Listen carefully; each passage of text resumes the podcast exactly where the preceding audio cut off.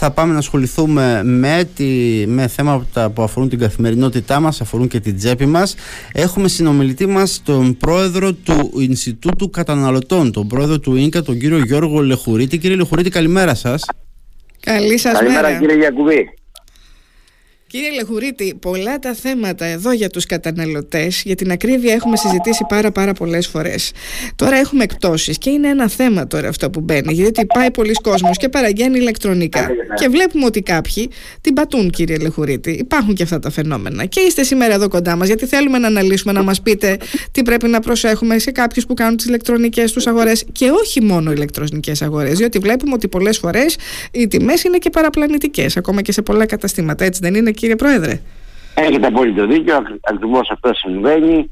Ζούμε σε μια αγορά όχι των αγγέλων, αλλά σε μια αγορά αρπαχτής. Ο καθένας προσπαθεί να εξεπατήσει το συμπαντήτη του, πουλώντας του μεταξωτές κορδέλες και μεταξωτά μην πω κάτι διαφορετικό, ε, με αποτέλεσμα να ανεβάζουν και τις τιμές, να- δηλαδή να σας δώσω, ε, μας έχουν κάνει αρκετές καταγγελίες, είχε 250, το πήγανε 300 και μετά με την έκπτωση 230 για να φαίνεται ότι είναι μεγαλύτερη η έκπτωση. Τέτοια τερτύπια σαφέστατα υπάρχουν, ε, δεν ξέρω βεβαίως αν είναι ε, στην κυριολεξία ή η πλειοψηφία, αλλά υπάρχουν και τέτοια φαινόμενα. Ο καταναλωτής θα πρέπει να κάνει έρευνα αγοράς, τα καταστήματα θα πρέπει να έχουν υποχρεωτικά πρώτη τιμή πριν από την έκπτωση και τιμή μετά την έκπτωση, εάν υπάρχει στη βιτρίνα από έως. Αν υπάρχουν όμως όλα 50%, όλα είναι υποχρεωμένος να τα έχει 50% χωρίς εξαιρέσεις ότι α, αυτό εξαιρείται γιατί είναι νέα σεζόν ή είναι νέα παραλαβή και πάει λέγοντας. Αυτά είναι τα προβλήματα και βεβαίως σήμερα στη συγκυρία της ακρίβειας είναι σίγουρο ότι δεν υπάρχουν χρήματα διαθέσιμα στον καταναλωτή και ο έμπορος πρέπει να είναι και αυτός προσεκτικός απέναντι στους καταναλωτές. Γιατί είναι άδικο, δηλαδή ένας έμπορος ρούχων, αν πάει και πάρει ένα κινητό και του βγει ελαττωματικό, δεν θα πρέπει και αυτός να διεκδικήσει τα δικαιώματά του ή θα πει επειδή είμαι έμπορος χαρίζω την οποιαδήποτε βλάβη στο κινητό. Γι' αυτό θεωρούμε ότι είμαστε όλοι καταναλωτές και ο ένας πρέπει να προσέχει και τον άλλον.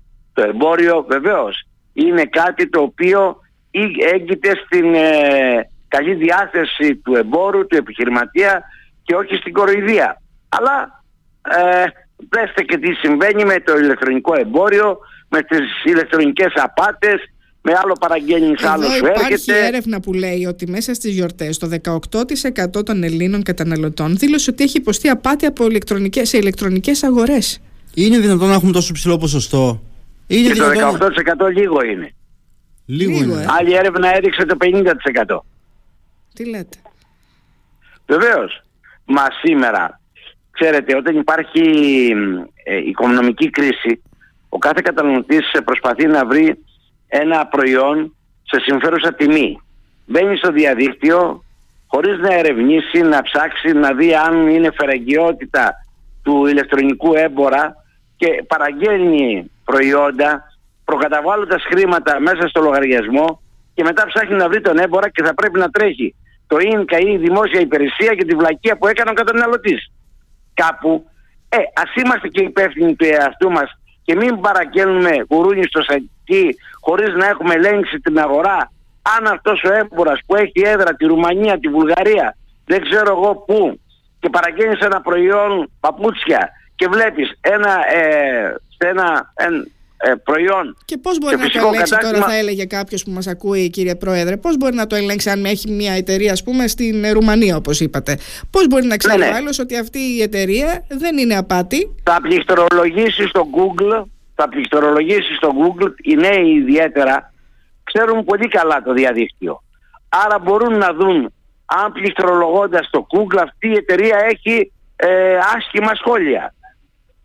άρα να κοιτάμε τα σχόλια λέτε Ε βέβαια, άμα δεν κοιτάξουμε πώς θα κάνουμε έρευνα να δούμε αν είναι και τι είναι.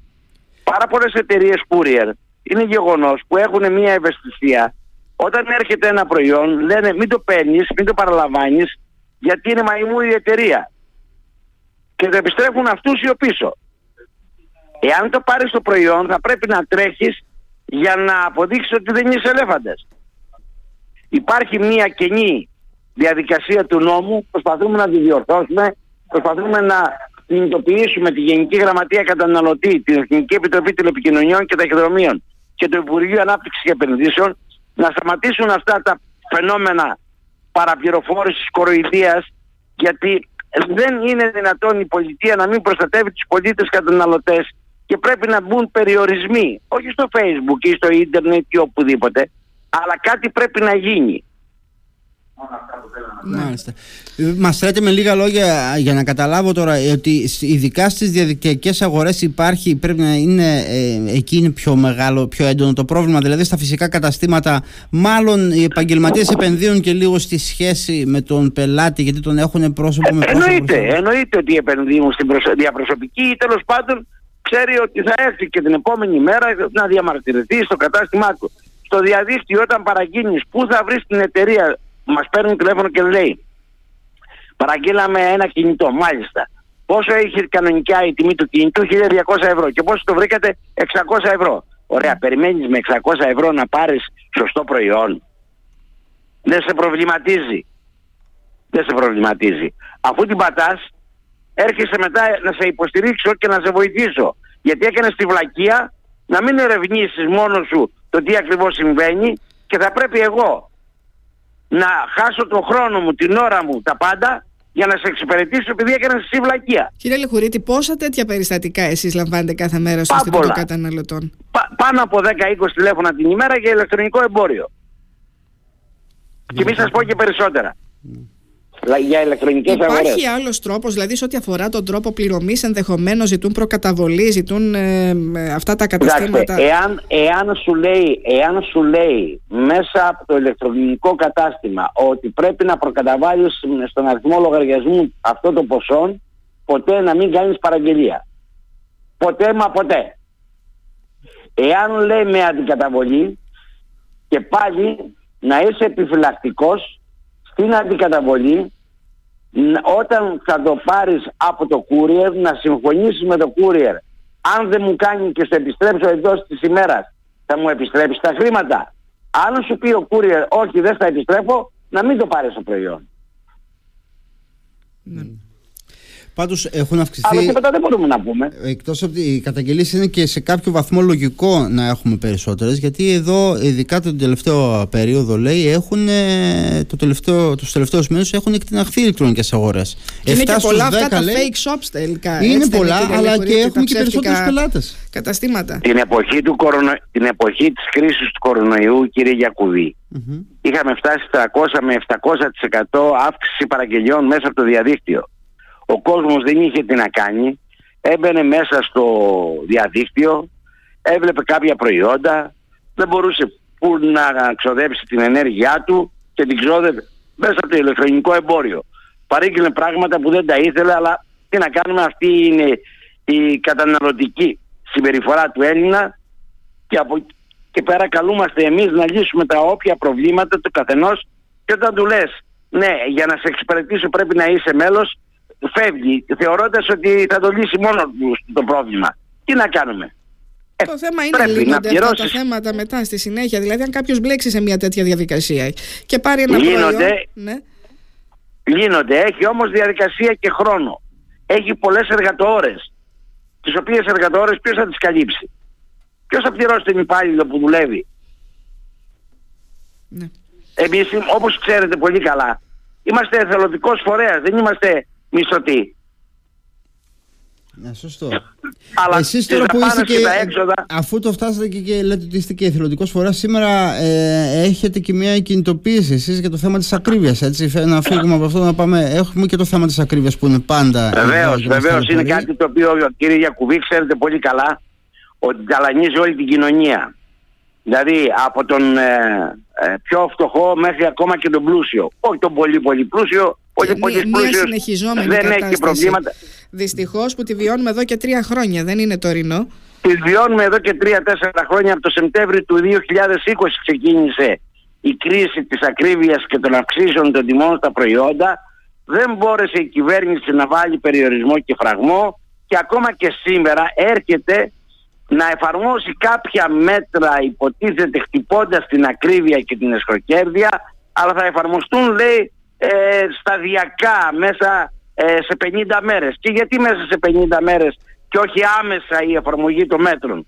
Τι αλλάζει δηλαδή αν πει ότι δεν μπορεί να πωλείται το βρεχικό γάλα 213% ακριβότερο από κάποια άλλα κράτη στην Ευρωπαϊκή Ένωση. Δηλαδή τι, το λέει ο Πρωθυπουργός ότι ε, ο πληθωρισμός της απληστίας και να το λες και να κάνεις διαπιστώσεις κύριε Πρωθυπουργέ και κύριε Υπουργέ τι σημαίνει. Όφελος έχει ο καταναλωτής. Το να επιβάλλεις πρόστιμα τι όφελος έχει ο Γιακουβής ή ο Λεχουρίτης ή ο Α ή ο Β όταν δεν βλέπει οι τιμές στα προϊόντα να πέφτουν αλλά να ανεβαίνουν; Αυτό είναι το ζητούμενο. Το να μου επιβάλλεις πρόστιμα και τι έγινε; Οπότε κύριε Λιχουρίδη, εσείς, εσείς σήμερα τι θα κάνετε, θα πάτε στο Υπουργείο Οικονομικών; Εμείς σήμερα θα έχουμε κύριε Γιακουβή διαμαρτυρία μπροστά στο παλιό Υπουργείο Εμπορίου, σήμερα Υπουργείο Ανάπτυξης και Επενδύσεων, στην πλακτεία Κάνικος, 11 η ώρα, θα είναι μια συγκέντρωση διαμαρτυρίας. Δεν έχουμε να δώσουμε τίποτα εξηγήσεις σε κανέναν, απλώς ε, ξέρετε η εικόνα είναι χίλιες λέξεις. Η εικόνα που αν έχει πάρα πολύ κόσμο σημαίνει ότι θα πάρει το μήνυμα η κυβέρνηση πως πρέπει να κάνει εδώ και εχθές ε, πράγματα που δεν έκανε όλα αυτά τα χρόνια. Να πάρει μέτρα κατά της ακρίβειας, κατά της εσχροκέρδειας και της κερδοσκοπίας. Φτάνει πλέον η κοροϊδία και οι εξαγγελίες. Θέλουμε απράξεις, αποδείξεις. Τα τελευταία μέτρα πώς τα βλέπετε; Αυτά που ανακοίνωσε πριν λίγες μέρες. Πέρα τα τέσσερα μέτρα δεν, δεν μας ικανοποιούν γιατί έπρεπε να είναι άμεσα εφαρμοστέα σε 50 μέρες έστω θα μας ε, βοηθήσουν κύριε Λεχουρή, πιστεύετε; Θα προσφέρουν σε 50 μέρες θα συνεχίσει η εσχροκέρδεια και η κερδοσκοπία να κάνει πανηγύρι Μα το λένε τώρα γιατί, γιατί λένε, θα 50 μέρες. Λένε, λένε ότι κάποια από τα μέτρα, γιατί ένα από τα τέσσερα έχει άμεση εφαρμογή λέει, αλλά τα υπόλοιπα υπάρχει και κάποιος χρόνος που πρέπει να προσαρμοστούν ε, οι εταιρείες, τα δίκτυα, δεν ξέρω. Ε, υπάρχει να προσαρμοστούν κύριε Γιακουβή σήμερα που το τον αντίλογο, σας λέω, τον αντίλογο σας λέω εγώ τώρα. Το ξέρω, το αντιλαμβάνομαι, το άκουσα και εγώ αυτό. Ναι. Το άκουσα και εγώ. Δηλαδή, τι προσαρμογή θα κάνουν οι εταιρείες; Θέλουν 50 μέρες για να αλλάξουν τον δημοκατάλογο που αλλάζει μέσα σε μία ώρα. Αφού ηλεκτρονικά πλέον γίνεται η επικοινωνία. Ναι. Αλλά τι θα αλλάξουν σε 50 μέρες; Να τους δώσουμε κι άλλο περιθώριο. Άρα ο καταναλωτής, έτσι όπως το περιγράφετε, δεν έχει πολλά να περιμένει από αυτά τα μέτρα που ανακοινώθηκαν πριν. Όχι βέβαια. Mm. Γιατί είδατε περισσότερα να περιμένει από το κολάτι του νοικοκυριού που δίθεν μας έφεραν και το κάναμε και ως ιδέα εξαγωγή στο εξωτερικό. Και αφού καλάθια φέρανε. Ε, ε, ε από τα καρότσια Από τα καρότσια πήγαμε στα καλάθια. Στα τέλος θα πάμε στι σακούλε. Από τα καρότσια πήγαμε στα καλάθια, από τα καλάθια πήγαμε στις σακούλες και από τι σακούλες πήγαμε στα άδεια χέρια. Έτσι, έτσι όπως το λέτε. Λοιπόν, κύριε Λιχουρίτη, σας ευχαριστούμε πολύ. Ε, θα δούμε τι θα γίνει και με την συγκέντρωσή σας σήμερα και θα σας ενοχλούμε για να μα ενημερώνετε. Να είστε καλά. Ευχαριστούμε. Καλημέρα. Καλημέρα. Να είστε καλά.